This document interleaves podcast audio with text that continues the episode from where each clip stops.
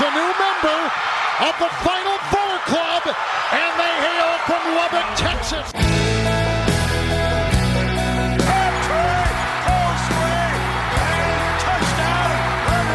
There's a spirit And the Texas Tech Red Raiders, for the second time in three years, are headed to the College World Series. Welker takes it at the 11. New routines pave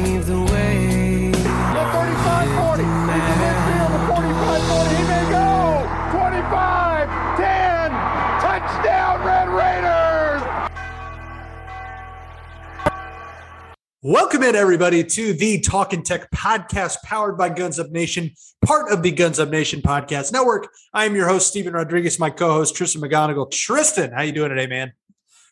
I'm waiting until the end of the week to announce how I'm feeling. That's to, you know to uh to to postpone the feelings. I know there's lots of people ask me how I'm feeling, but I'm gonna wait until the end of the week to let you know. Oh yeah, Yeah, I'm, me and the ton of Pac-12. We we got we're waiting out, you know, seeing how we feel. Gonna and then we're gonna go from there in a couple All weeks, in a couple days, I should say. George Kliavkoff will either make me very happy or very sad by the end of this week. Uh, if you don't understand what we're referencing, the Pac 12 is announcing whether or not it is going to expand by quote unquote the end of this week. So you may even know it by the time this episode is out. Um, it's just just wild times over here. I guess it's it's good that we're getting some clarity, uh, but also kind of scary. This this is the foremost Pac-12 podcast. So I've been I've been messaging George every single day, asking for the deets, asking for the leak, because if he wants to get the people excited and reach the widest audience, he has to give it to the Talking Tech squad. You know what I'm saying? Yeah, I mean, us and George are really tight. I, I think we might get into the Pac-12 just because you know he knows us so well and he wants to hook us up. But uh, no, but seriously, this is a uh, this is a crazy time uh, as we've said since OU and Texas left, um, and and for the Pac-12 to kind of just go out and say, hey, you know, we're going to let you know whether we're expanding or not. I feel like is significant in this. Uh, and you were bringing this up earlier when we talked pre-pod, but um, just the fact that they're actually announcing whether or not they're going to expand kind of makes you think they're going to expand.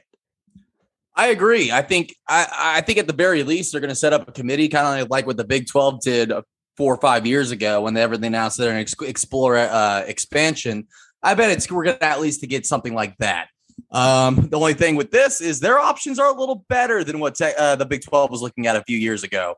So uh, I, I don't I don't see any reason to even make an announcement if it's not yes. Um, but if it's a no, this is unfortunately no longer a Pac-12 podcast. Yeah, and we'd, we'd hate to do that because Yeah. we've always been a Pac 12 podcast.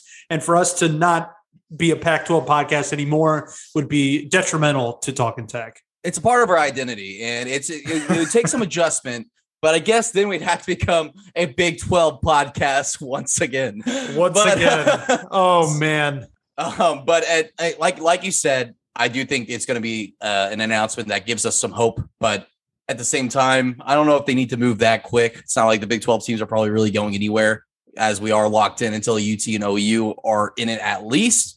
So they have some time. Uh, but I do hope that Kirby Hocutt is on the phone with Georgie George and all the presidents that he knows over there saying that Texas Tech is the greatest university in the history of the world. Why the hell are you not in the Pac 12? You know, so that's that's probably what's going on.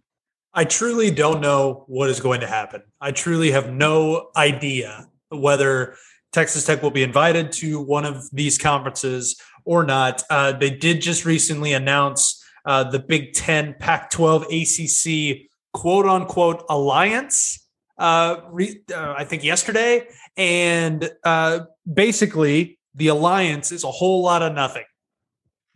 Yeah, this doesn't feel significant to me. Uh, all it feels like is those conferences getting their time in the sun. And kind of, it, it almost feels like they're putting their nose down at the Big 12 as well. Like, yeah, they're trying to get some spotlight away from the SEC, but at the same time, they purposely left the Big 12 out of it. And I kind of feel like they're posturing themselves, kind of chest beating, saying, hey, see, we're better than that Power Five conference. Pay attention to us. You know, they're eliminating the competition as well by cutting the Big 12 out of it.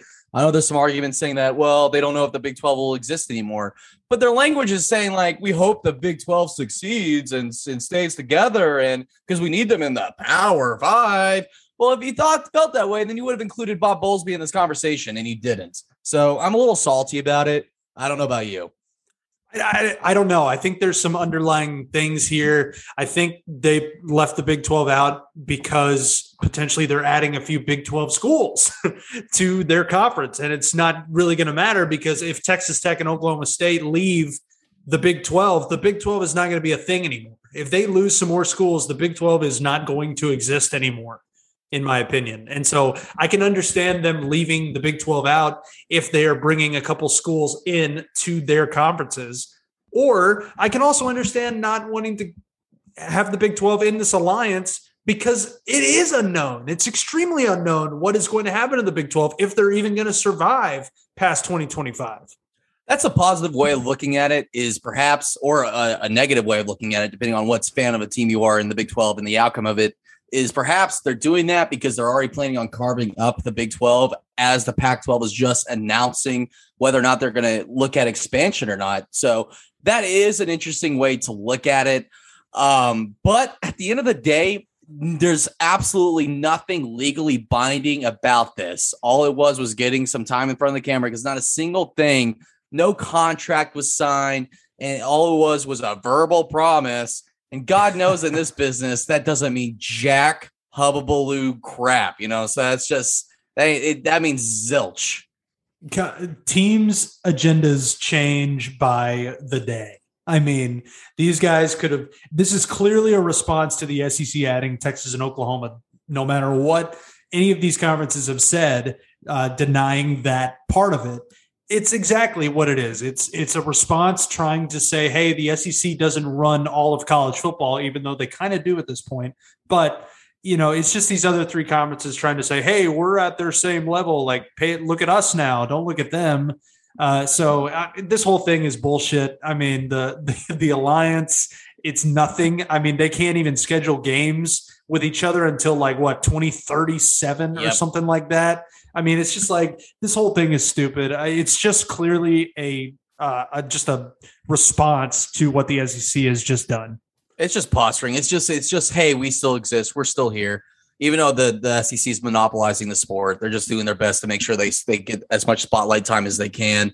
Um, an interesting thing with this is the talk of perhaps stopping the playoff expansion because of this.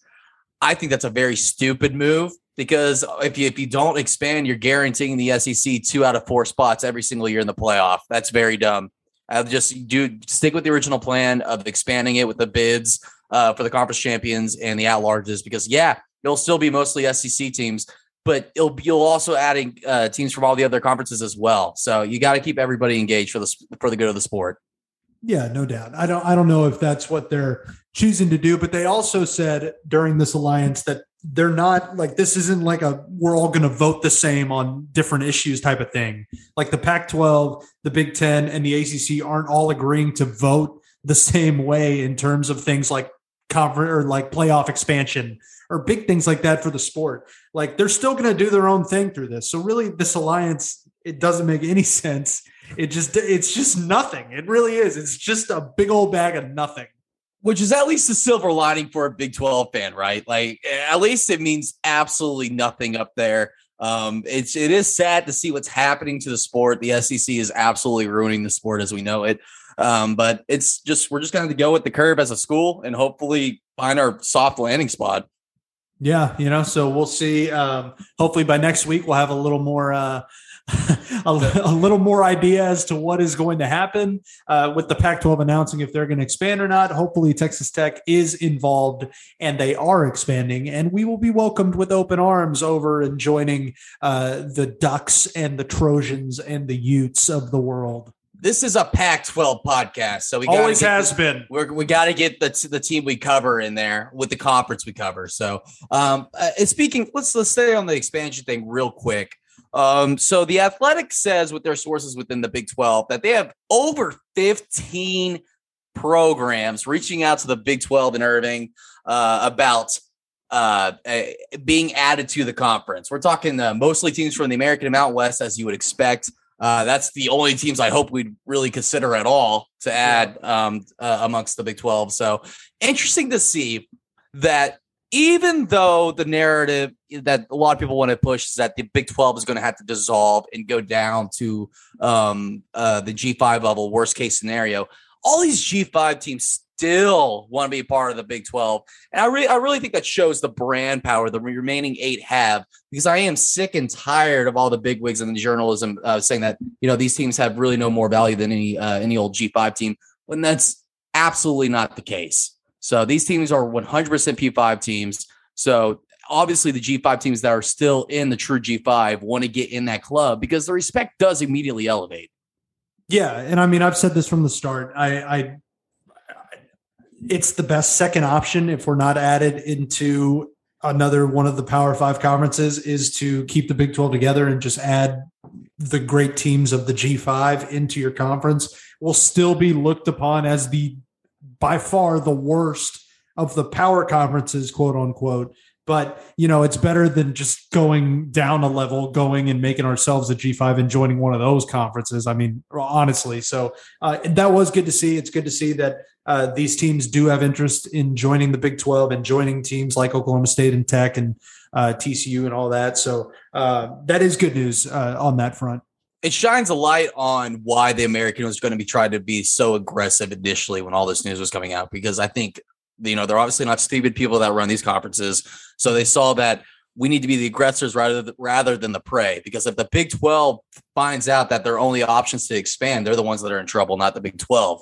Um, and like you said, yeah, I, I think it's going to be initially viewed as the worst Power Five conference, if the Power Five is even a vocabulary that's still in people's lexicon, um, as it's really going to be the SEC and everybody else. Um, but if the, the teams that are the sources are discussing at the highest level are added to the Big 12, I think you have a very competitive conference in all sports, even though it would inevitably perhaps speak not get as much credit as it deserves because the top sources are saying that the top teams that are being considered already, like in the, in the spitballing brainstorming room, are BYU, freaking duh, Cincinnati, Boise State, and UCF. You add those four teams to make a real Big 12. That's a solid conference in every sport it's a solid conference. It's a step. Be- it's a clear, clear step below even the Pac-12, in my opinion. I mean, uh, when you're having, yeah, when you're having teams, uh, this is how conferences are viewed these days. You need a top dog. You need a big, big brand in your conference. To, I mean, look at the ACC. We just talked about this pre-pod. The ACC is looked upon so highly because they have Clemson. Other than Clemson, they don't have another team that is just utterly fantastic every single year. I mean, the Pac 12 even has Oregon and USC, those brands that have that recognition. With this new Big 12, even adding those four schools that you added, we still don't have that school that is thought of as highly as an Oregon, a, U, a USC, a Clemson, or anything like that. Yeah, it's it's missing the absolute kingpin which is why it, the the real loss is not really UT. Besides a revenue standpoint, it's OU because yeah. OU was that Clemson, OU was that Ohio State for us, which just obviously will be gone. But if you add these four teams, I I don't think you know. Yeah, yes, you lose Oklahoma, but that's immediately a good conference because all four of those teams can immediately compete. All they can immediately get in there and put together solid seasons, especially a team like BYU or UCF or Cincinnati. Cincinnati is awesome right now. So it it's it, they fill the UT gap real quick. The, the modern UT is filled immediately, uh, competitive wise. Um, but obviously, you're right. You lose the OU, but at the same time, from a fan standpoint, inside the Big 12, your team immediately has a better chance to win a trophy in the Big 12 because OU's gone. And oh, just like a lot of conferences right now, one team has a stranglehold on everybody else, and no one can even think of a championship right now.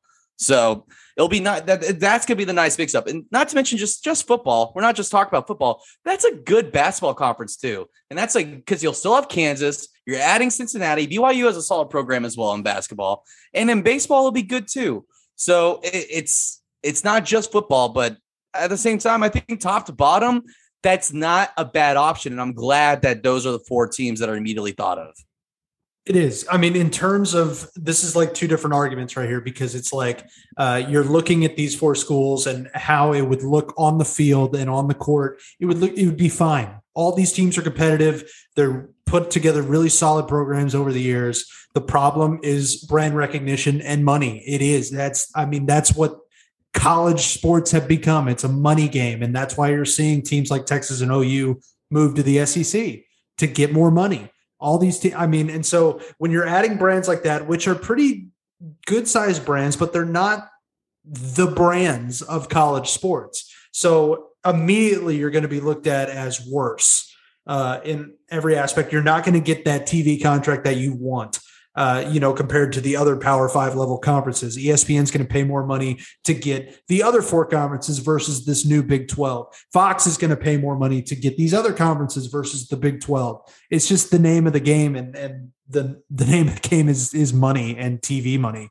You're but you're just literally not going to find that team anymore. That it's. Oh, I know. The, the I thing know. is, Un- the unless you now- poach another comp another power level conference, you're not going to find that team. I know. Um, but uh, what, what you brought up before when we're talking about expansion, it's it's the idea of potential.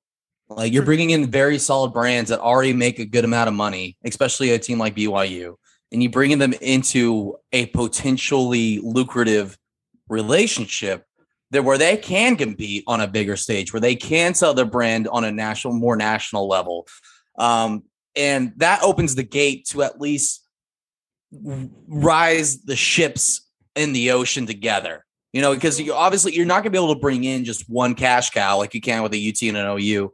You're gonna you're just gonna have to find some fighters, some some young entrepreneurs that are here to present a new product that perhaps will ta- gain some motion. The thing about blue bloods is it's evergreen. You cannot become a blue blood and you cannot lose blue blood status. So it's which is the unfortunate fact about college sports. It's it's a game of the old boys. Um, but the thing is with the, the new Big 12 is you have to look at it as a game of the new guys, the new money. So you have to just do your best to evolve, get these teams that pour money into their resources that are committed to their athletic departments and are committed to competing at the top level. You get them, you put them in an established league like the Big 12 that already has more respect than any of the G5, no matter how you cut it.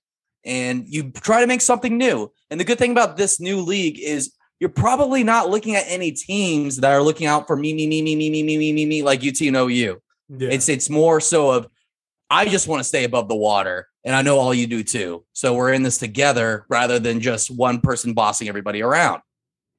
Yeah, and this is why I think this is the best second option that we can have.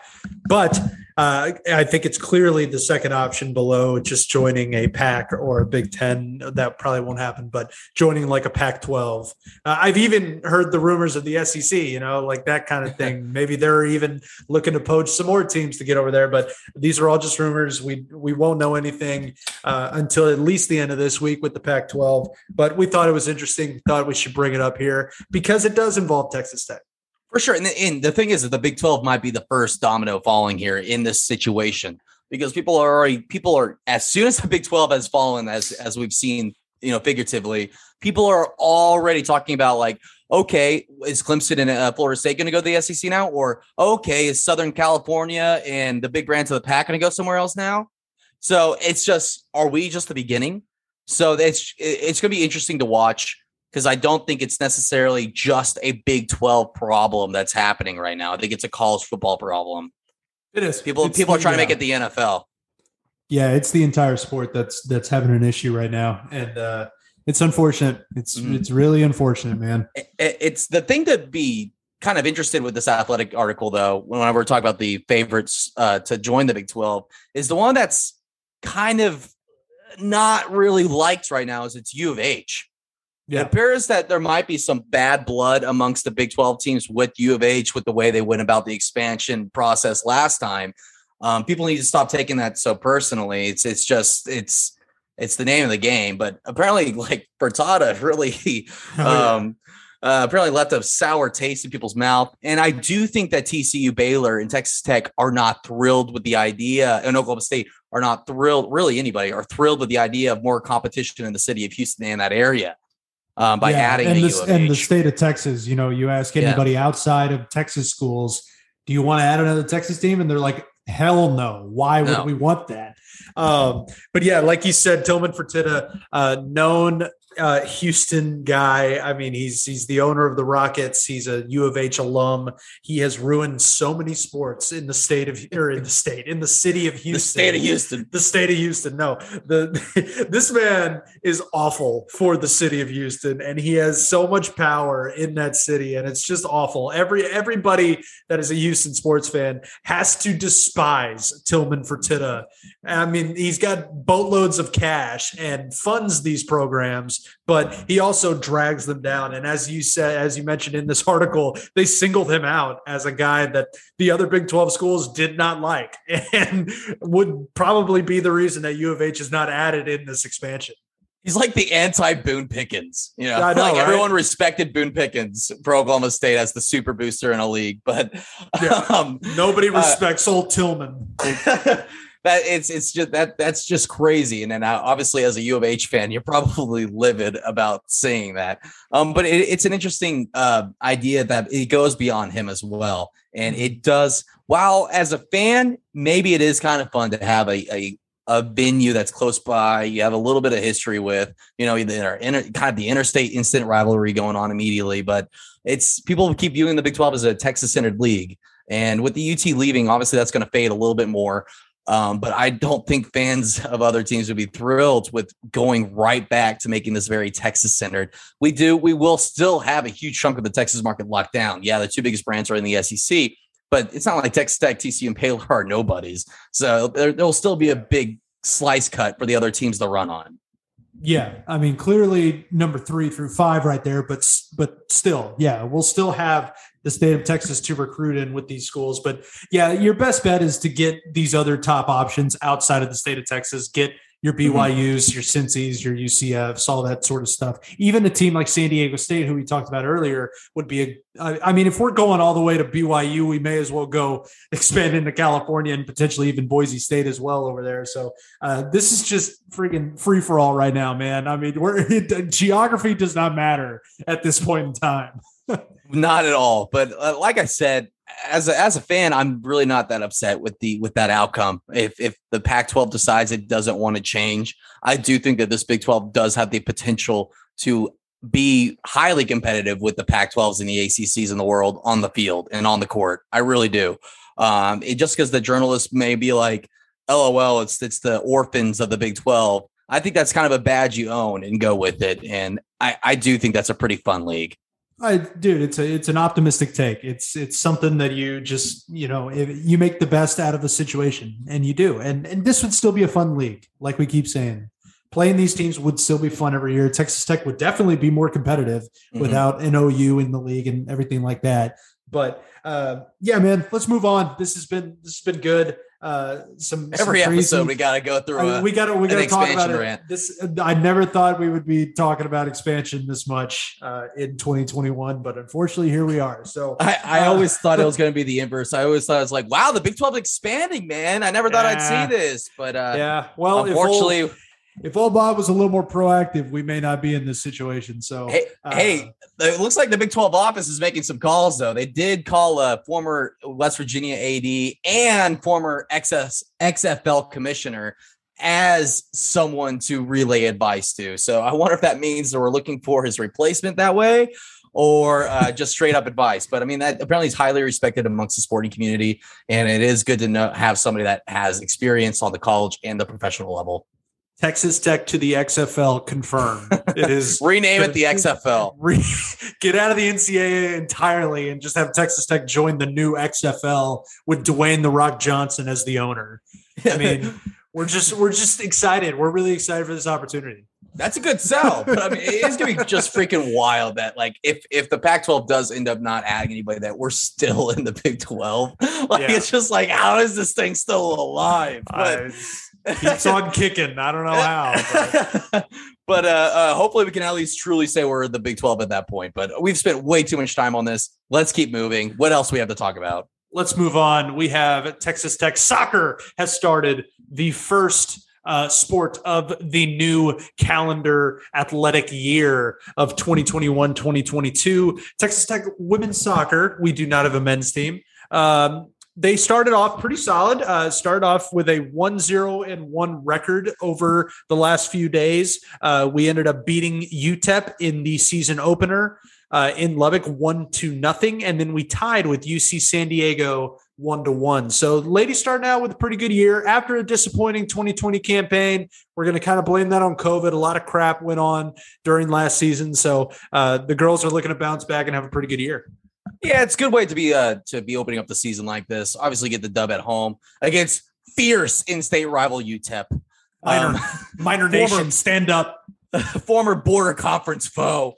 Um, but uh, it, obviously, you want to get a dub whenever you travel to a school like uh, UC San Diego. But I mean, it's it's your first road game, and they went into overtime, so it's good to see them fight it out to a tie at least. You know, in, in soccer, it's it, you'd rather take the tie than the L. Um, so we're still heading into the season undefeated. Uh, and like you said, we have a lot to prove this season. So No I'm doubt. It should be. it. Yeah, man, it should be a fun season. Looking forward to a better year than last season. But uh, so keep an eye out for the ladies. Always support every team you can at Texas Tech. Uh, they showed all these games on ESPN Plus. So if you have a chance, if you're just sitting at home, not having anything on TV, go throw on the the uh, soccer game, man.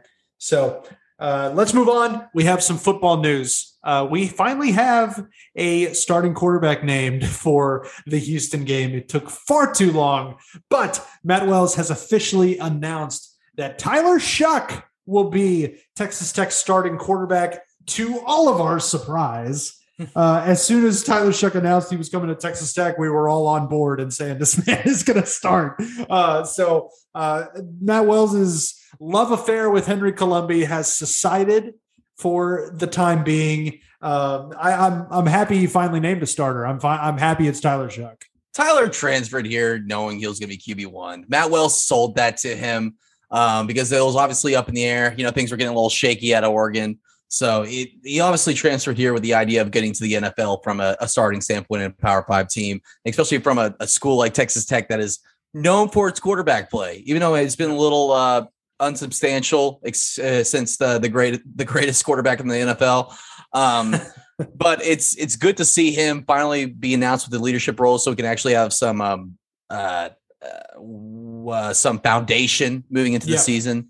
Um, but you know, you're, you're talking about Henry Colombi. It sounds like the guy fought hard for the position, and you got to respect the hustle. So this guy has to be the clear QB two, and he's going to be. He's obviously going to be on the sideline helping out with any other leadership role.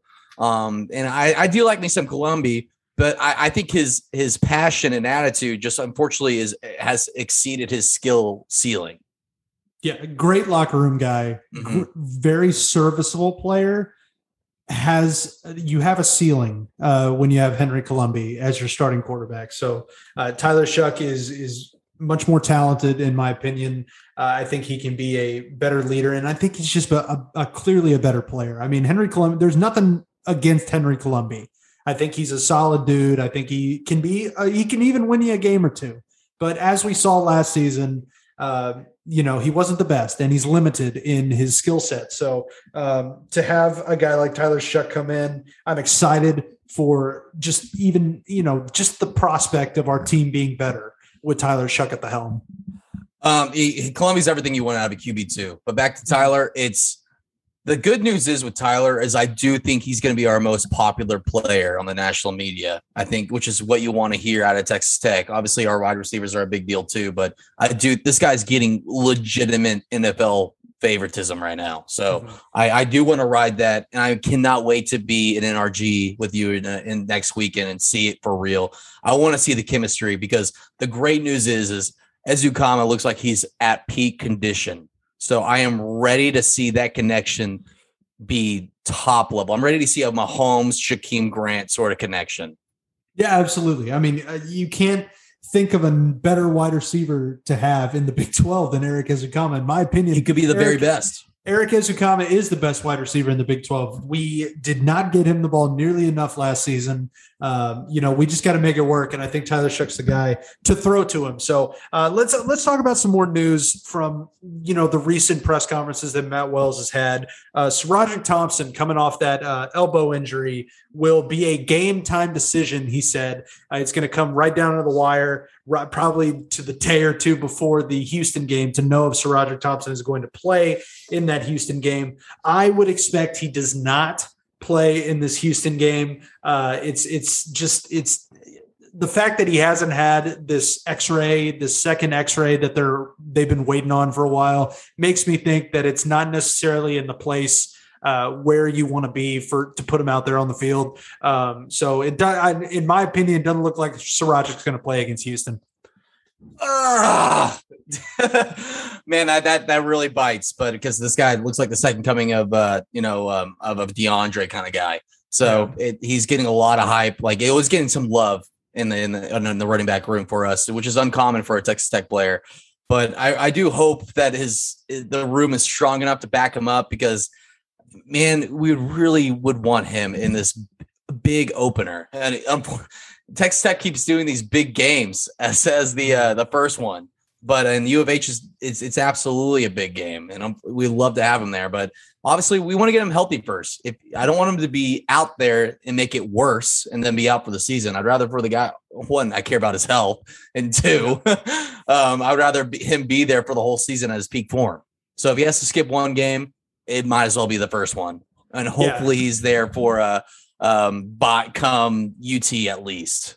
Yeah, I mean, I have some thoughts on the running back room that we'll save for a little later in this episode. When we talk about, I failed to mention at the top of the pod that we all are also talking about uh, three optimisms and three pessimisms going into this football season from our perspective. So we'll get into that here in just a bit. But kind of to end off some of what Matt Wells has said, um, he's uh, what I was really excited that Matt Wells said was that they're looking to pressure four to six guys on the defensive line uh, pretty much every single play, which is so nice we had far too many possessions last season where we only had a three man rush and we gave the quarterback all the time, the opposing quarterback, that is, all the time in the world to go throw and get a playoff and make something happen. And uh, we just need to put more pressure on these quarterbacks. Uh, and we have the guys to do it. We have the personnel to do it. So that was nice to see from Coach Wells. Well, I, we need to see Wells in survival mode he's in survival mode. So he needs to be a little big with the way he plans out the games. So I'm excited to see him go a little riskier, go a little uh, more pressure, more so than conserving on the on the back end. So uh, that's good to hear. I'm excited for it because the guy needs to fight for his life. Uh, if we, we don't make a bowl game, God knows what happens. So yeah, and I just think last season we were really thin on the defensive line. We just didn't have a lot of guys that were they were either hurt, you know, they had COVID, or they just uh, they just weren't ready to play yet. And I think we have some some more depth at that position this year. So I'm excited for the defensive line. I think we can apply a little more pressure uh, and you know, kind of kind of ease off the uh, the load for our linebackers and our defensive backs in the backfield. Hopefully, we'll get to these quarterbacks, get some sacks, man. You know, just uh, just get hype for it. So. Uh, but that's all I had from Matt Wells, uh, kind of what he's picked up. I'm sure he's going to have another press conference before the tremendous. U of H game. Uh, just tremendous stuff from Matt Wells. He he really does say all the right things, and he kind of he he's really a good knows, speaker. He knows how to speak to the media. He knows how to speak to the people. So uh, he's reeled me back in. Matt, Matt Wells' issue has never been his connection to the community. I've always admired that about him. He's very connected to the press, very connected to the community. Always loves hearing from the fans. Always being loves being amongst the fans. Just complete 180 from Cliff. But um, it, it's just let's let's see some on-field production as well. And I do think that this season's to be a step forward, like we keep saying. No doubt, no doubt. So we are going to again. I failed to mention this is also the special teams episode, the final off-season episode of this this off-season. I mean, we only have one more off-season episode, and it's right now. And then we're doing football preview, and then we have football to talk about. So uh, we're really excited to talk about some special teams guys coming into this year. We're going to give our top five special teams players of all time in Texas Tech history, but we did want to talk about. We did this last year. This was our, I think this was our very first episode of Talking Tech when we were talking about the optimisms and pessimisms going into football season. So we're going to redo that. We're going to do this now for 2021 and talk about some what we're optimistic and what we're pessimistic about. Let's make this an annual thing. I, I do. I do not want to go back and listen to that first episode. I'm. I feel like I I'm just going to cringe through my face Yeah. with how like we sound on the mics and how we sound now. You know, it's just way different. So, um, and uh, we have you all to thank for that. We've been having so much fun with it. So thank you all for being here for a year, and we're finally in the the end of the tunnel for some real football talk. So don't just sitting here listen to us pull crap out of our behinds. Uh, but yeah, let's let's get into it, man. So I, I say we should start with pessimisms, right? yeah, is- let, let's we're, we're gonna rotate. We're gonna do pess one of pessimism from each of us, and then we'll do an optimism, and then a pessimism, and then an optimism. So, uh, Tristan, you'll start us off. Why don't you give me your first pessimism going into this football season? you know me, everyone that knows me is I'm a very optimistic guy. I'm a very glass half full person. Pessimisms are very tough for me to uh, break down. Three felt like a hundred to like to get through. Yeah. So um, please excuse number three. Uh, the, they make more sense as we go through, but um, but it still makes some more sense. It's it's what we're always criticized for, at least with this team, is there's a lot of question marks with our big boys. I mean, both the O line and the D line. Um, it's it's what gets most criticism from the from the the bigger heads in the media that know what they're talking about, and uh, it- it's just the O line. It's while it's very veteran, um, people still have some questions about it. And the thing is, is with our new quarterback with Tyler Shough, every quarterback does better when they have time to react, when they have time to make a decision. Obviously, I'm worried that we're perhaps going to have the classic Texas Tech, the quarterbacks always ru- running for their freaking life um, Yeah. situation. And I really, I really pray that this gets better, but it's just, it's the one position you can count on being, it could definitely improve. You know what I mean? So that's, Mhm. that's, that's where I'm saying. And same with last season was pretty rough to watch with the D line.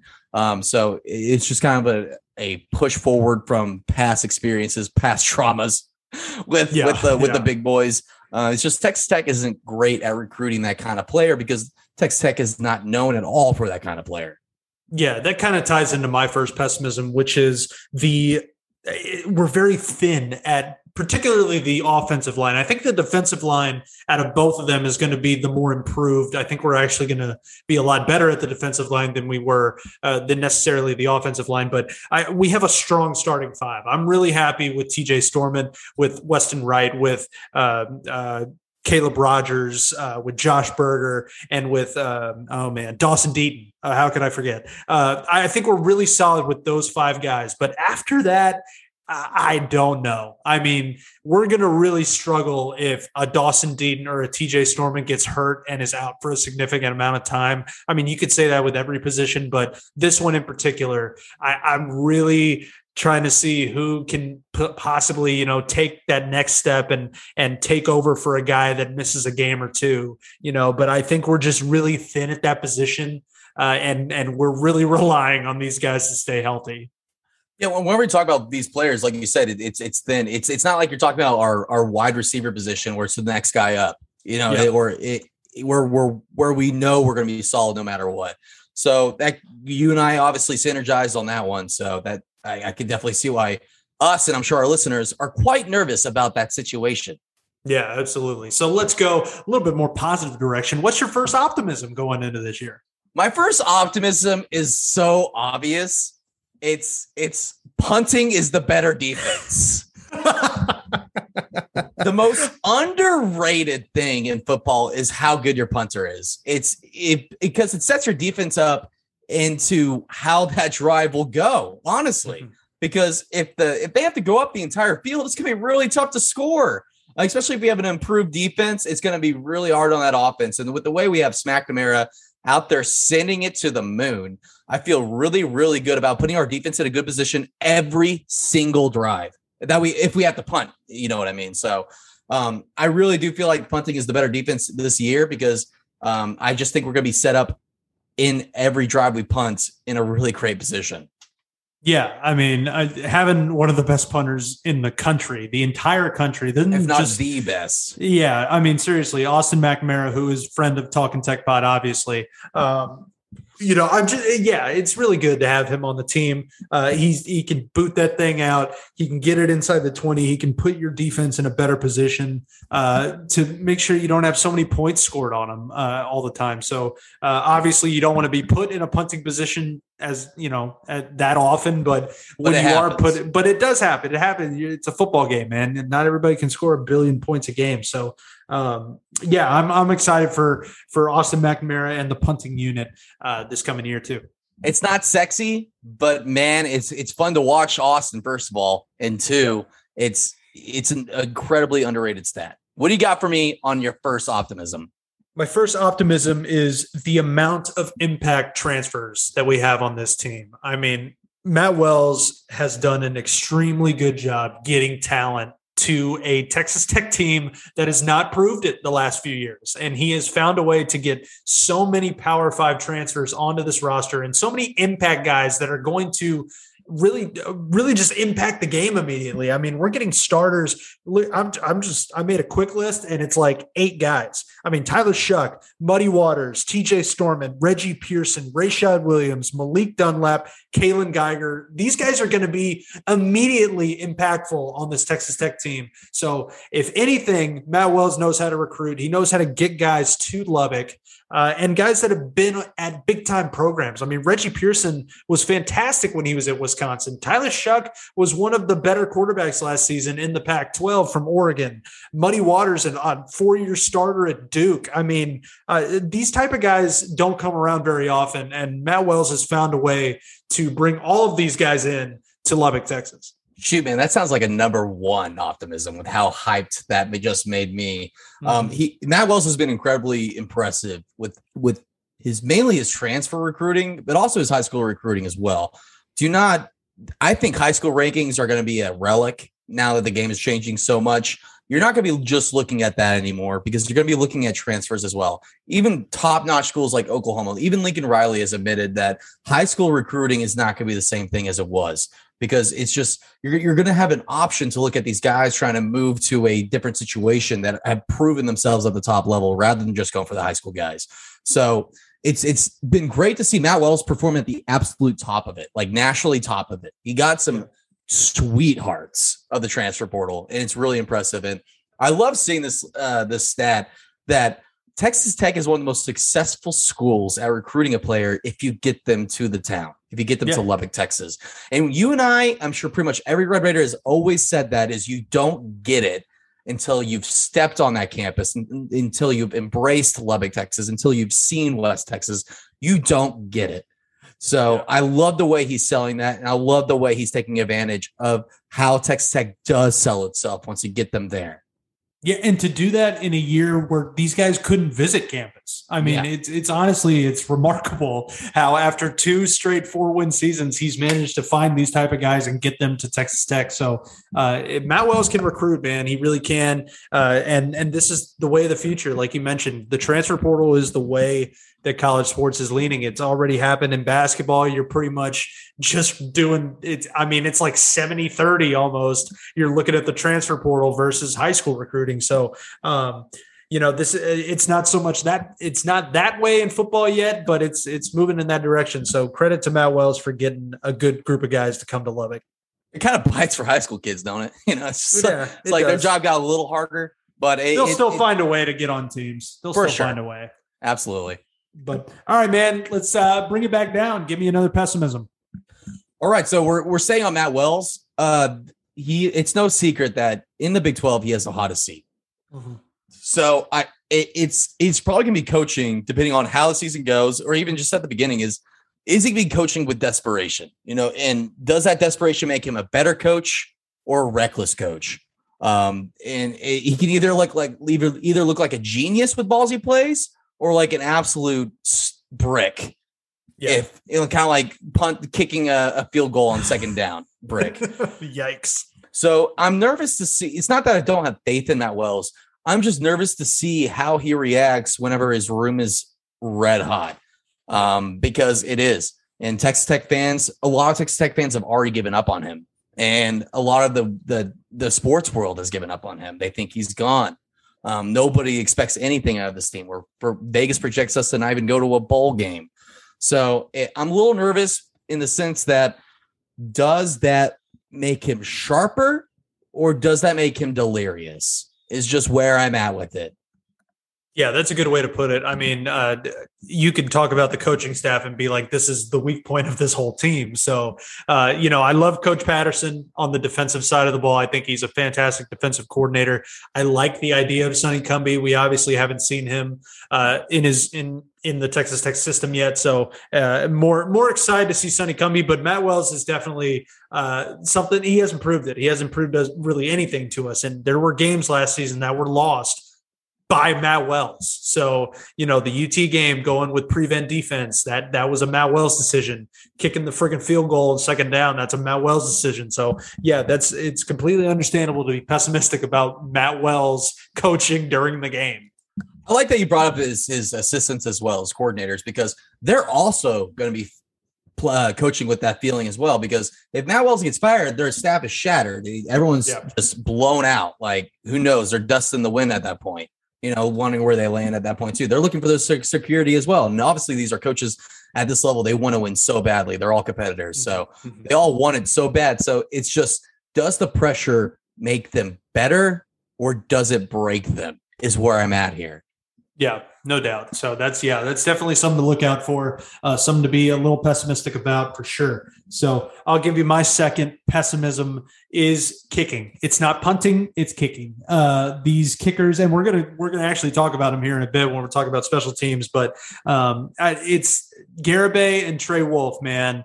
I uh, it's it's a battle between those two guys as our field goal kicker, and like you mentioned with punting earlier, kicking is such a vital part of the team. I mean, it comes down to it some games where the guy's got to kick the game winning field goal. And whether that's a 20 yarder or a 50 yarder, you know, the people are going to hate you if you miss it. So uh, it's, it's a big time mental battle. Uh, and I'm not, I'm not so optimistic about either of these options uh, as field goal kickers. Hey, it turns out the team that win that uh, scores more points wins. Yeah, so and turns and, out wild, kickers, wild thing. And, and, and kickers are such an integral part of that because a missed extra point or a missed field goal are felt way harder than the ones that are made. Yeah. So it's you're either the hero or the zero. And it's funny that you said this for number two because it's my number one. Oh, um, so go. we can already knock out my pessimism here with you. It's just it's an absolute question mark. It has been for a couple seasons now.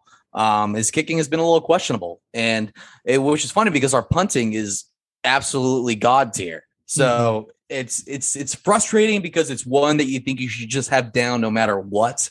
Um, because you should be able to find a kicker that can put it in, you know, but it's it's a high pressure position. It's not easy. And it, like like we said for the punter, it's underrated. And, and I can absolutely see how it's a pessimism because it hasn't really shown out at Tech lately. No, absolutely. And I mean, it's still a battle. Matt Wells still hasn't named uh, who's going to be the starting kicker uh, for Texas Tech yet. It's still a battle between those two guys. Garibay had a good game against Baylor. We were at that game last year. Uh, I mean, he, he won he was, it. He was great. He won the game for us. He hit the game winning field goal at the buzzer to win the game. I, I think Jonathan Garibay is a good option. Trey Wolff was awesome two years ago. I, I, mean, he was elite as a kicker. So, uh, but after a really, really poor last season, it's just hard to have a lot of optimism in either of these guys, either from lack of experience or just a really, really bad season last year. So, uh, we'll go ahead and knock out my last pessimism since I, you know, we both shared one. So, I'll go with the youth of the wide receivers after our main couple guys. I mean, we have like besides Erik Ezukanma, McLane Mannix, Kaylon Geiger, and Dalton Rigdon, all of our wide receivers are very, very young. We they don't have a lot of reps, a lot of experience. Guys like Myles Price uh, had some playing time last year. Trey Cleveland caught a few passes last year, but other than that, I mean, it, besides these four guys, there's not a lot of experience with this group. And it's not that I don't believe in them. It's just that I'm a little pessimistic how they're going to, you know, just immediately get into the rotation and start getting reps like that. You know, Erik Ezukanma, oh. great number one. But other than that, you know, it's it's a little iffy. Hold on, I, I, gotta be checking my window to see if any pigs are flying outside because you put Texas Tech wide receiver. I know, I know, zone. I know. That is bizarre, man. Um, it's And the, the, funny thing is, he listed off four guys, and then you're like, and then after that, well, it, well, and it's it's mostly wideouts here. I mean, it's like Erik Ezukanma is a wideout, but uh, I mean, McLane Mannix and Dalton right. Rigdon are both inside guys. Right. Kaylon Geiger apparently is going to play outside. He's about five foot ten, so I'm a little skeptical about that. But I mean, Trey Cleveland, Loic Fouonji, JJ Sparkman, Jerand Bradley.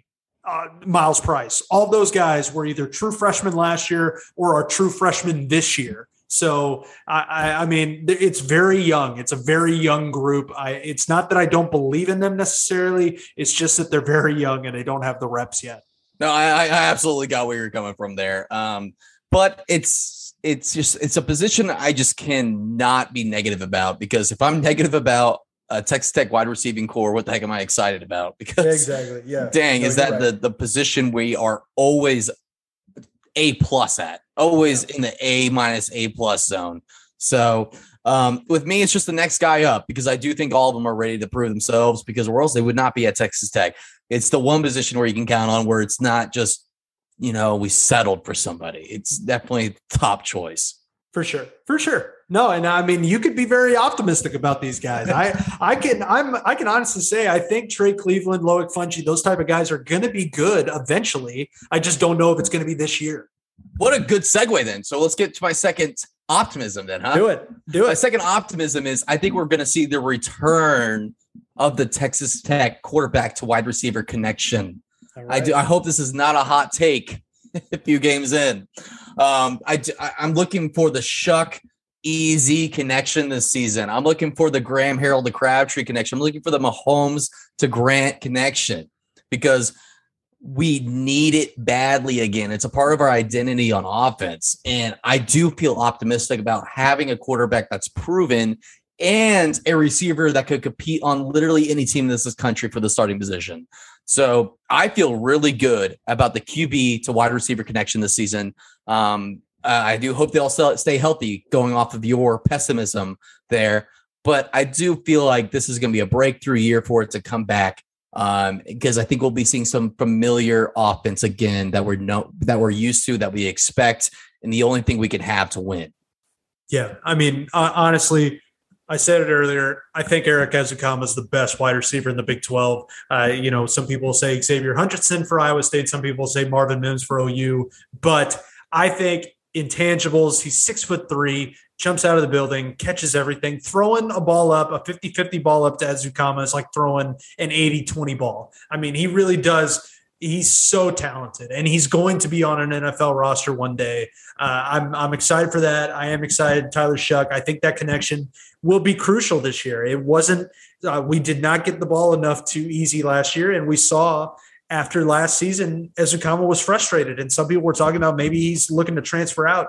We need to get him the ball, and I think Shough is a great option to get him the ball. For sure, and that's exactly what I'm saying right now. Um, because it, we need to see those offensive numbers again. We need to see that explosiveness again, and because it's the only time Texas Tech has a shot at winning. Um, it's just it's just in our nature this century. It, it's just the quarterback and the wide receiver are the two most important players on the field at a, on a Texas Tech team. So we need that back because otherwise we could be in for what we've seen these past few seasons mm-hmm. since Mahomes is just a lack of real chemistry. Yeah. Yeah, no doubt. So, all right, I'll give you my second optimism. It is, I said I was going to mention it again. The depth at running back. We are so deep at this position, the deepest we have been at running back in years. Probably, maybe, I'm not going to say all time, but uh, for since a long time. Uh, since we have been fans.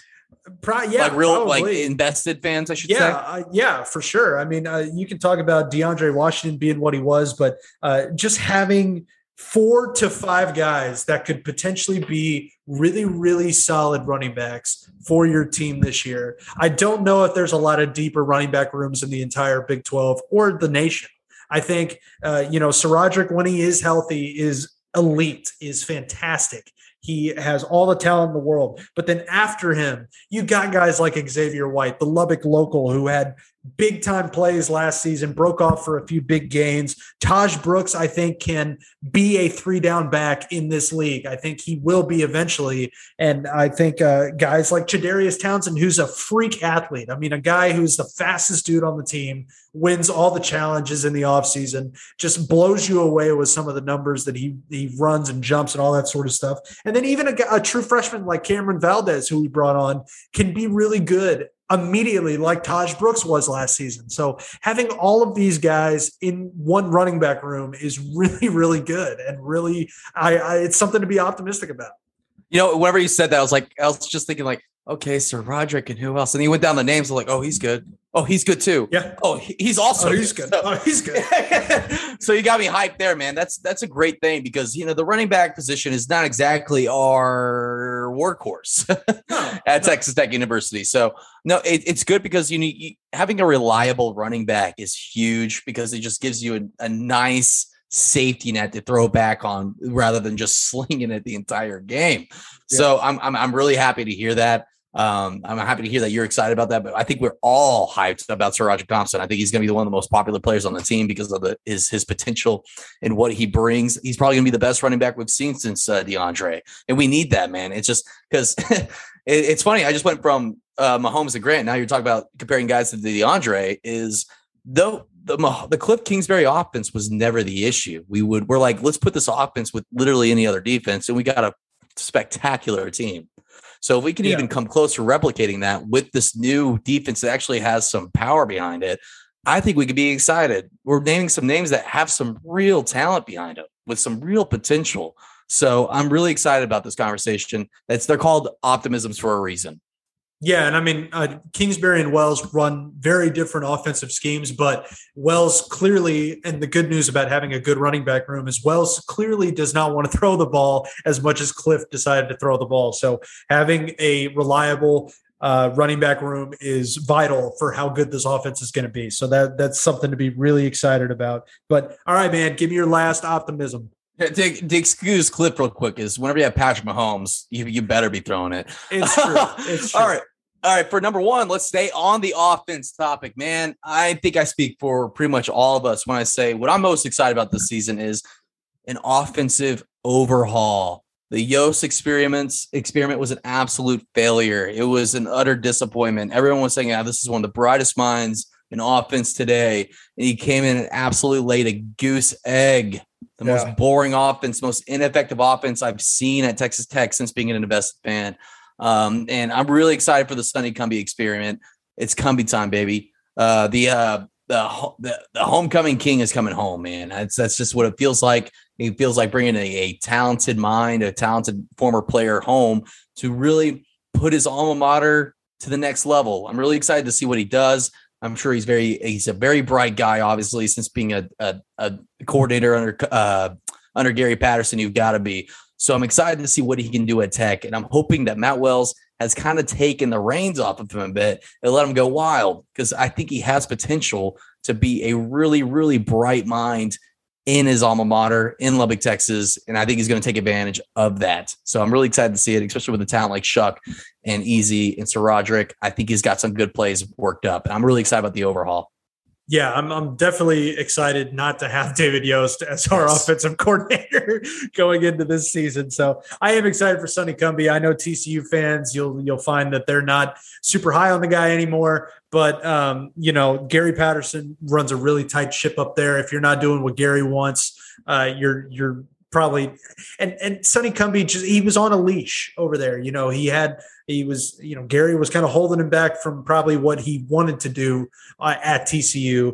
And uh, you know, I'm I'm excited too. I'm excited for Sonny Cumbie. Uh, I'm just I'm just excited, like you said, for for just a different look at a different offense from what we've seen the last two years. I want some more faith in the quarterback. you yeah, know, please, rather than checking out to the side every single play.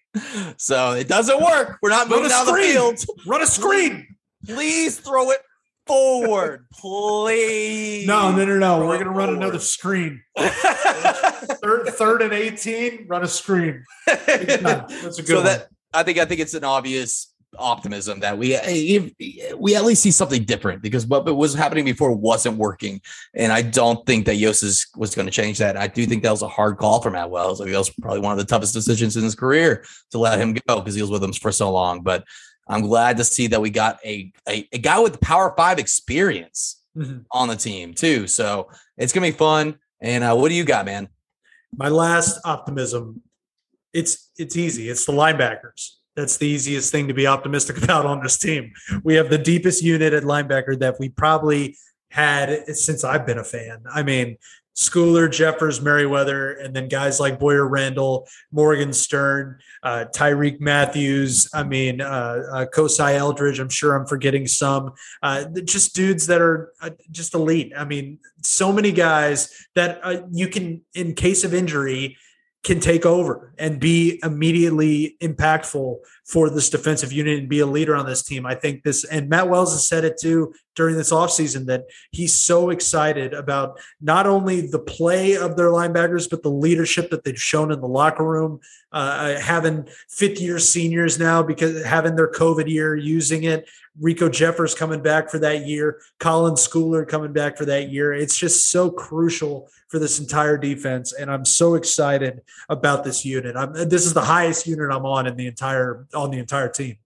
I'm glad you brought them up, and I'm glad that you brought up a defensive unit that we're excited about because we've been on offense for a while, and um, the linebacking unit has been such an ace in the hole for Texas Tech lately. It's it's insane how the talent that is right there on that on that defensive uh, unit. So, and, but you you you brought up before that you know, finally we're gonna have some defensive line help as well. So we're hopefully gonna be able to make them shine a bit more by taking a bit of the weight off of them and putting them in better positions to make better plays for the team. So I'm really excited to see this happen. And those names are guys to be very excited about. So they, yeah. they they really got us out of some pinches last season.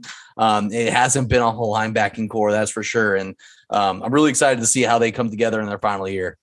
No doubt, or for man. some of them at least please let's let's just uh, you know but but it was fun making this list because i am more optimistic than i am pessimistic about a lot of things. And i can't say that right. uh, that i was the same way last year. I mean last year i was very pessimistic going into the season. So now it's kind of flipped uh flipped the the the knob a little bit for me. And uh that's different because you know me the last couple years i've been very pessimistic about texas tech football. I have not allowed myself to get excited about this team very much but this season's different. This offseason everything that I've looked into, I really think that we are going to be good and and surprise a lot of people. That's it's true. You you you've been pretty low on it, and it's understandable. Like the team has been disappointing these past countless years. I, I think the last time you were ever excited was like before our tailgates when Mahomes was still our quarterback. It was always just at least Patrick Mahomes is our quarterback. Yeah, you know, we, we always have chance. a chance because we have Patrick Mahomes. Yes. The defense is pitiful. We all know it. yeah. we always have a chance to at least make it exciting. So yeah. this is the first complete, like most complete team that I've seen in a while for Texas Tech since we've probably been a fan. Mm-hmm. So uh, I'm excited for this team, man. It's, it's, really excited. I'm, I'm excited to get to Houston. Me too. I'm excited to join the Ramblin' Raiders at their tailgate and have a good old time time this football season. Guys, we're we're we're definitely on the optimism side. Um, yeah. and it's it's a better way to be as a fan in general, in my opinion. But like you said, I do think this is the more complete team. We'll dig more into it next week. But uh, uh, before we preview the the general season and the U of H game, but um, I do feel really good about it, and I can't wait to see these coaches. As I put it, even though I put it for as a pessimism, I'm ready to see this this team, these coaches play with their back against the wall. Um, and because now there's so much pressure on them regarding the alignment and uh, general opinion. So it's it's time to make something happen. It's time to win. For sure. All right, man. This is the last off-season episode. Uh, we need to talk about some special teams. We've talked about every single position on the football team except for special teams. We are going to break down uh, how the Texas Tech special teams unit ranks against the rest of the Big 12. We're going to give the Talking Tech tiers of the Big 12 how they're going to do uh, this coming season, in our opinions. So let's just get it started. Let's get it started. Tier one uh, is OU, Texas, and TCU. For me, uh, I'm, I'm keeping Texas Tech out of tier one, basically just because of the kicker. It's a little unknown right now. Uh, nothing against uh, GOAT punter Austin McNamara. He's going to be awesome, King. but Uh, but these, I mean, these groups just have really complete special teams in terms of. I'm breaking it down by three different slots. It's the kicker, it's the punter, and it's the returners that they have on this team. So OU, I mean, kicker. Oh man, this is going to be hard to pronounce. Gabe, uh, there's no vowel. Uh, uh, Bur- Brkic, Brkic. There is an I, there is a vowel, but it's weird. Kickers always have the weirdest names. Have you noticed that? They always like, No, you haven't noticed that? No. Kickers have look at look at these kickers and they have weird, weird names. But um, he was a first team all Big 12 last season. Punter Reeves Mundschau. See, look, what am I trying? These special teams guys, weird names. Um, for for Oklahoma, he, uh, their punter's solid by all accounts, and then they have Marvin Mims uh, kicking and returning uh, for or just returning kicks and punts for them. It's he's doing both.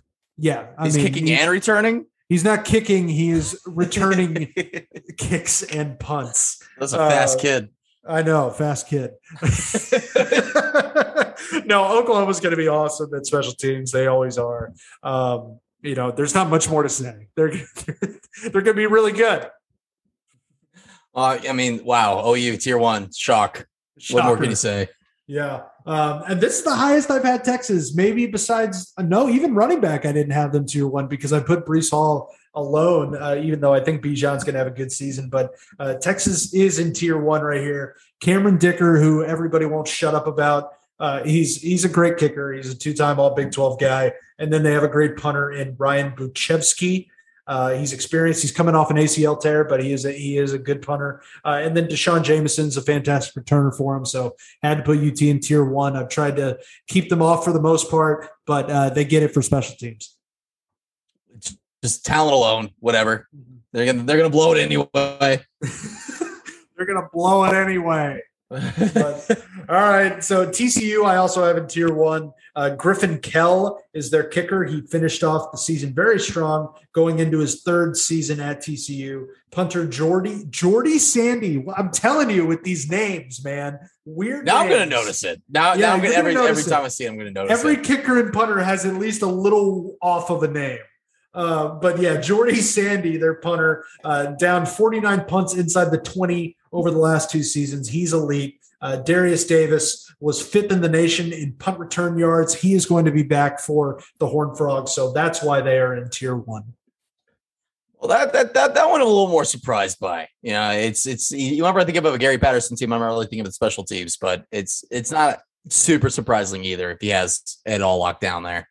For sure. So let's go into tier two. I got three more teams. I got Baylor, I got your Texas Tech Red Raiders, and I got Oklahoma State here in tier two. Let's start with Baylor. Put us with those scrubs, I know, I know, I had to do it. Uh, especially but Baylor. let's- Yeah, let's start with Baylor. This is one of the higher tiers I put them uh, during this offseason of positional groups. But they have a great kicker in John Mayers, not Mayer, Mayers, the- the- not not the uh, great guitarist John Mayer. He is a good kicker.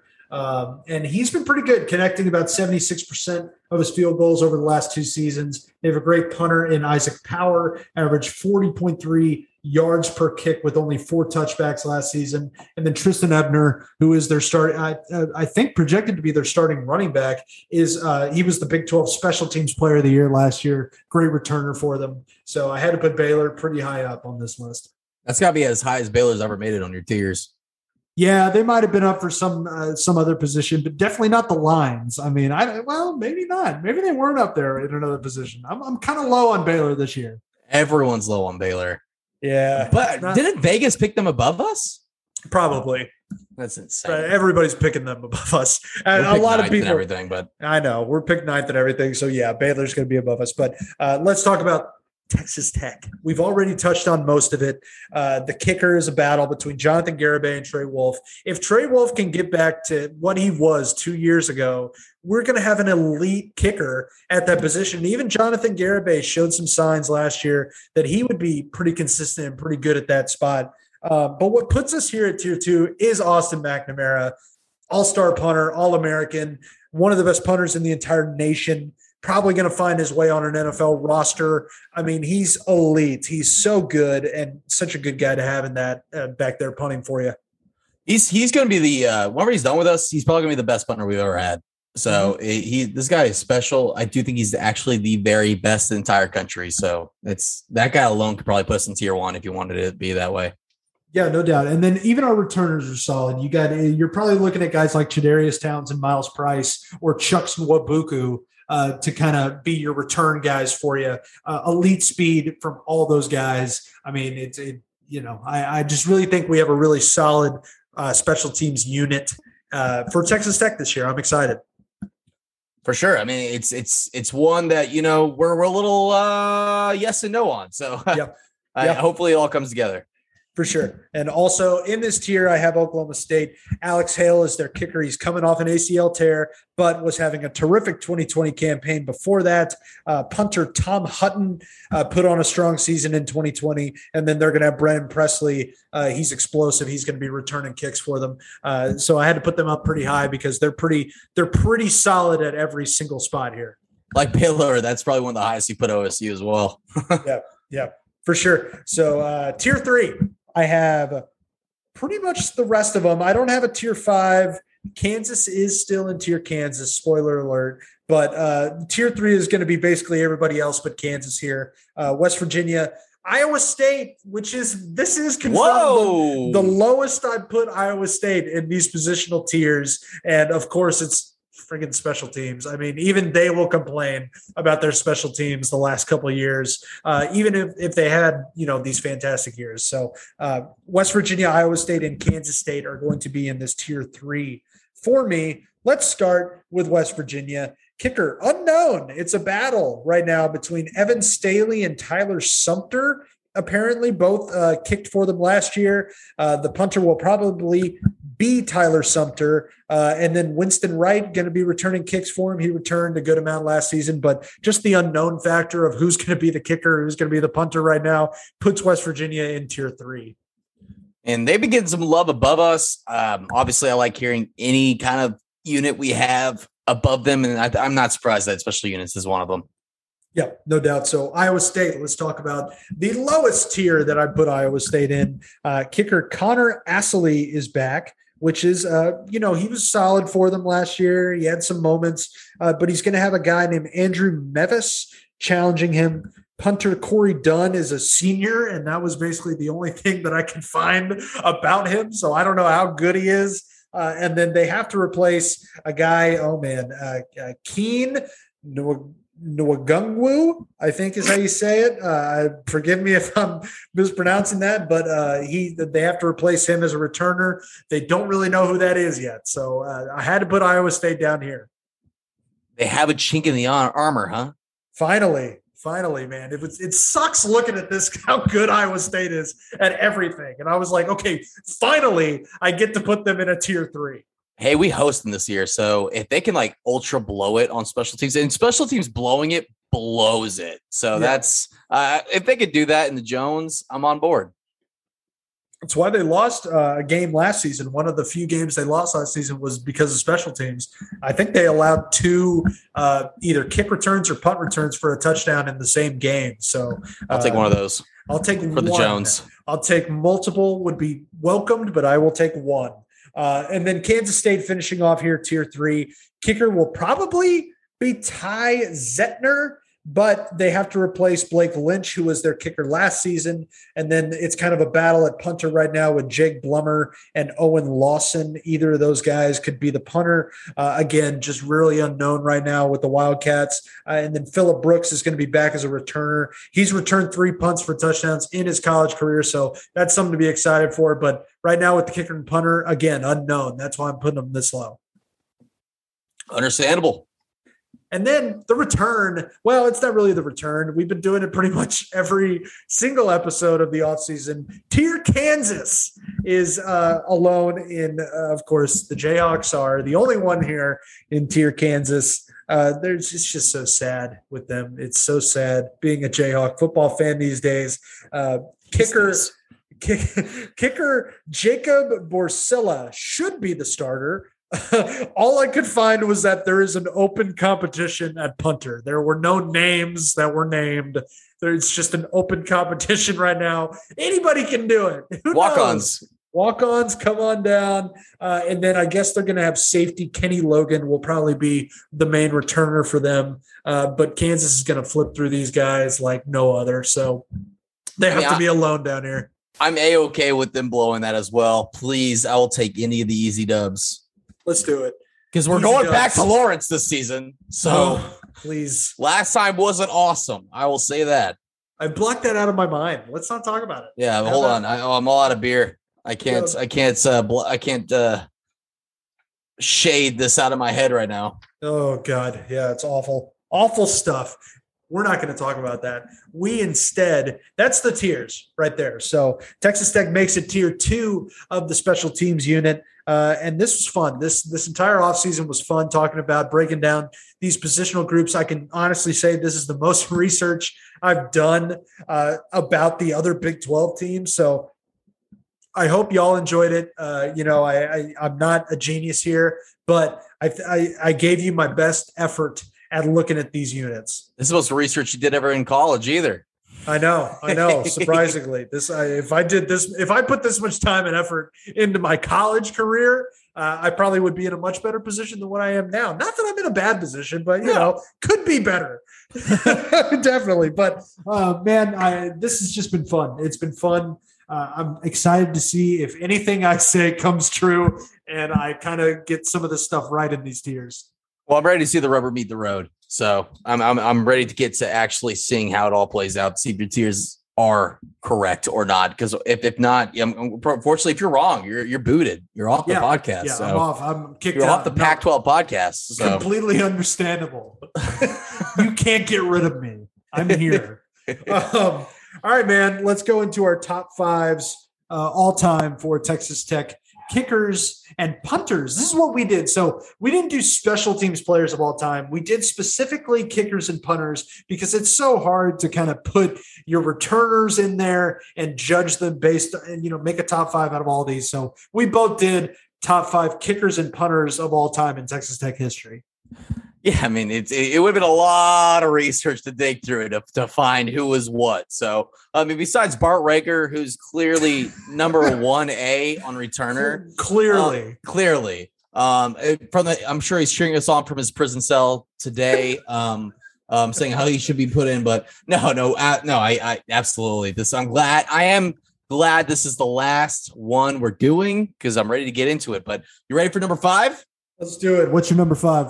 Number five is ryan Erxleben I like how you've said the, the kickers and the punters have weird names because this guy does. I hope now I you're going to notice that. it. You're I going know. to notice That's what I'm saying. You've ruined my life.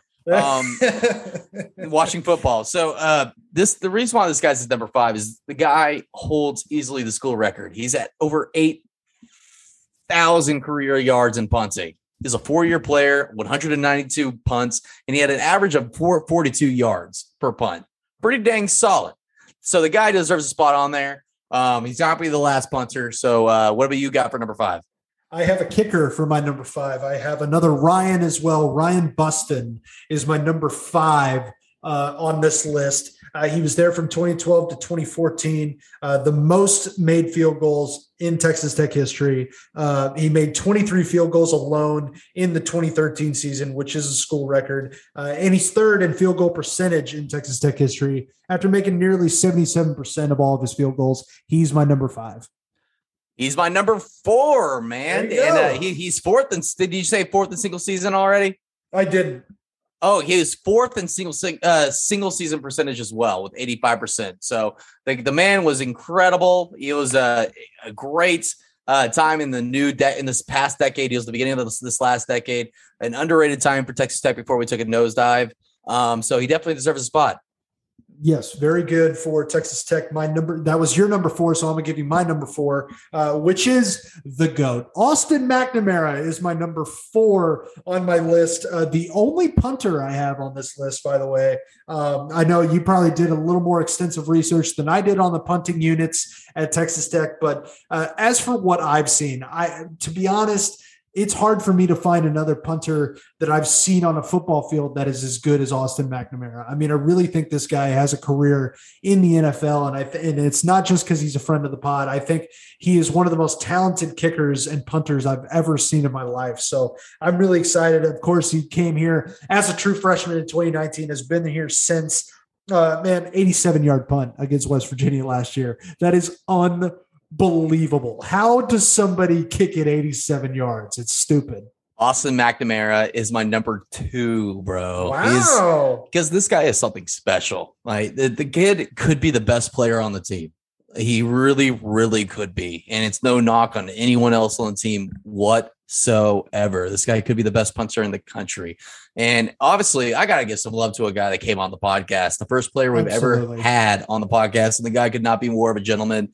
Um, it was so much fun talking to him. And I, I'm his biggest fan. And I really do think, and I'm not just putting him at number two just because I do think he's one of the, he's going to be the greatest punter to ever go through Texas Tech once he's done. No doubt, man. I'm, I'm super excited to see him this year. He's he's now getting the recognition. I mean, talk about uh, the positional group that we're looked upon as as highly as we are is the punting unit and Austin McNamara. So, dude's got a great future. I'm really excited for him. Who is your number three? My number three is our class, Boerne native. So right next door from our little Bulverde, he is Clayton Hatfield. The Very nice. guy is career first in, in kicking percentage. He is he has the the record for first and third in average season percentage. The guy was incredibly underrated. The guy did not get the love he deserved, and he the guy is fourth in total career uh, field goals as well.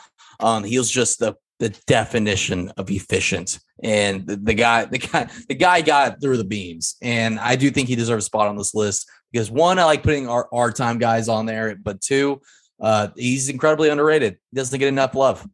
And it's insane to think about because we watched Clayton Hatfield pretty much the entire time we were there at Tech. And that dude I had a poor last season, but it was because he was so hurt. Right. that was his senior year. He, he just got hurt. And to think that these completion percentages would be even higher if he weren't hurt is insane to think about because in just in just 2016, he hit 93% of his field goals. I mean, that's ridiculous. And then in 2015, he hit 87.5% of his field goals. So uh, if it wasn't for that injury riddled senior season, it would be even higher, which is insane to think about. He's my number two, actually. Oh well, let's see. It looks like we're lining up a little better than we thought, then, huh? Yeah, absolutely. So you included a few more punters. I included a few more kickers. Right. So your number three was Clayton Hatfield. I'll give you my number three, which is another kicker, which is Lin Elliott. He was there from 1988 to 1991. He is seventh in Texas Tech history in field goals. He only missed one extra point in his entire Texas Tech career, which is extremely impressive. Um, and then he left. When he left uh, Texas Tech, he was the all-time leading scorer in Texas Tech history. Put up the most points. Uh, he, I had to put him on the list. He's he's up there, number three. And he also nabbed the Super Bowl ring in 1993 with the Dallas Cowboys. So That's that does not stink for a Texas Tech Red Raider to grab, grab that as well. Um, all right, man. So here we are at number one, huh? Well, yeah. Well, what was your number two? Your number two It was was Austin McNamara. McNamara. Your number two is McNamara. Mine was Clayton Hatfield. So let's go. What is your number one? My number one is the guy that I hope Austin McNamara surpasses. And the reason why this guy is number one, he's a punter. It is Mark Bounds. This man was an all American as a punter, the only one in school history. And he led the nation in 1991 in average per punt. The guy was an absolute stud. He transferred in from West Texas A&M, where he was an All-American there as well. Only one of two players in history to, to do it at both levels, both the AFCA and uh, FBS Division One. So that just an absolute stud. I mean, the guy. If you're an All-American and you have a, the punting eh, as a punter, that's you got to be number one for Texas Tech since he's the only one. What is this man's name? Mark Bounds. I said it. Okay. Did you say it? I don't Yes, I think you said said it. Okay. I said Mark may- Bounds. I maybe just didn't hear it. Okay. Mark Bounds. Like I said, I didn't do my punting research very high. I I All was gonna- American. I knew I was going to put Austin McNamara on this list. I, I probably should have put this guy on the list too, but I'm glad you said it. Um, that's that's elite. That's fantastic. All American punter. Gotta love it. For, for sure. I mean, it's, it's, it's only one. so It's true. Austin McNamara. I thought he was an All American last year. he was a freshman All American. Okay, okay, that's a little different, but um, he, he'll be on it at least this year. If next year. He he will. He'll be number two, but that's a good number one. I'm surprised you forgot this guy for my number one uh, kicker, Alex Trlica. Uh, unbelievable player there from 2004 to 2007. Second in Texas Tech history uh, of made field goals with 48. Uh, hit the game winning field goal to beat Minnesota in the crazy comeback 2006 Insight Bowl. And, and I, you know, just Bowl record. Yeah, bowl rate. I mean, 31 point comeback. It's tied now with TCU coming back against Oregon a couple of years ago. But um, this was the most impressive thing. This guy made 234 consecutive extra points. Talk about Holy cow. consistency. We talked about Clayton Hatfield and how consistent this guy, this guy, Alex Trlica, was unbelievable. Automatic from just extra points and just a super reliable guy. I guess just Smack Demira had me on the punting uh, zone. So that- I can't believe I overlooked this man because holy cow. I will take all of that right now on this questionable kicking team right now. Me too. Me too. But uh, yeah, so that that's our top fives. That's our final top fives for this off season. Uh, dude, this has been really, really fun breaking down the top fives as well. Seeing these old Texas Tech players that we've never heard of in our lives, uh, trying to put them in top fives that so many people are going to get pissed off about because we didn't include a certain guy or we put some guy above another guy. Uh, so we just had fun with this no matter what. These top fives have been really fun and interesting. You nailed it. It was like a little history lesson, but I do hope that the guys who are watching right now hop onto these top five. So this has been a long episode. So we should probably go ahead and bring it on home. What do you think? let's bring it on home with our song of the week, like we always end off the episode on. Give y'all a little something to listen to for the weekend. This week's song of the week is going to be an acoustic song of the week, something just to kind of mellow out with a popular song that uh, everybody knows the studio version, but potentially they made an acoustic version that you just like to listen to. So, Tristan, give me your acoustic song of the week. So, like you said, it's an acoustic cover of a of a of your one of your favorite songs. With me, it's a very Texas Tech, very West Texas oriented song. I'm sorry, I have to repeat here. It's a Wade Bowen song, y'all, a former Red Raider. Um, and what it is, it's it's it's a song about his time at Texas Tech, about beginning his musical career, and I think it's a song that every young man can relate to. It is West Texas Rain off of their Watch This album with Randy Rogers and Wade Bowen, their duet. Um, it's an acoustic live version of the song. Um, and he it's it's great because he opens up talking about how the song was made at his time at Texas Tech. And I just think that it's obviously hits home with the with the new sports here on the horizon with our new students on campus. Um, and I I really do think that anybody listening to this can really find some real relation inside of it.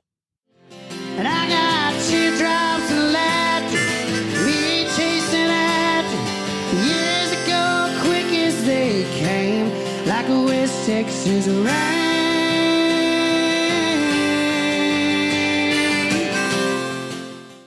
Hey, very nice. I love West Texas Rain. That's one of the one of the best uh, Texas country songs that I've heard in my life. Uh, and it just, I mean, coming, you know, being spending time at Texas Tech, it, it hits home, and it's a really good song. Absolutely. That's why I'm throwing it out there for y'all. Very nice. Mine is a little different. Uh, it's not a country song, surprisingly. Uh, you think acoustic, you think it's got to be kind of soft rock or country. This is, uh, I have, it's titled Mashup uh, by Kurt Hugo Schneider featuring T Pain. Uh, I, if you know me, you know I love T Pain. He is singing every and and the guy I know he's known for his auto tune, everything like that. He's singing all of his songs without auto tune in this, and it's a mashup of all the different T Pain songs, and it's produced and coordinated by Kurt Hugo Schneider. Uh, so give it a listen because uh, T Pain really does have a great voice. He just never utilized it because he, he was in that kind of weird 2000s trend of being, you know, just auto tune and everything like that. But uh, it's just such an interesting mashup of his songs that I never thought I would hear. So this is it's very it's very good. I really like it. Baby girl, what's your name? Let me talk to you. Let me buy you a drink. I'm T-Pain. You know me. Convict music, Nappy Boy. I know the club. Close at three.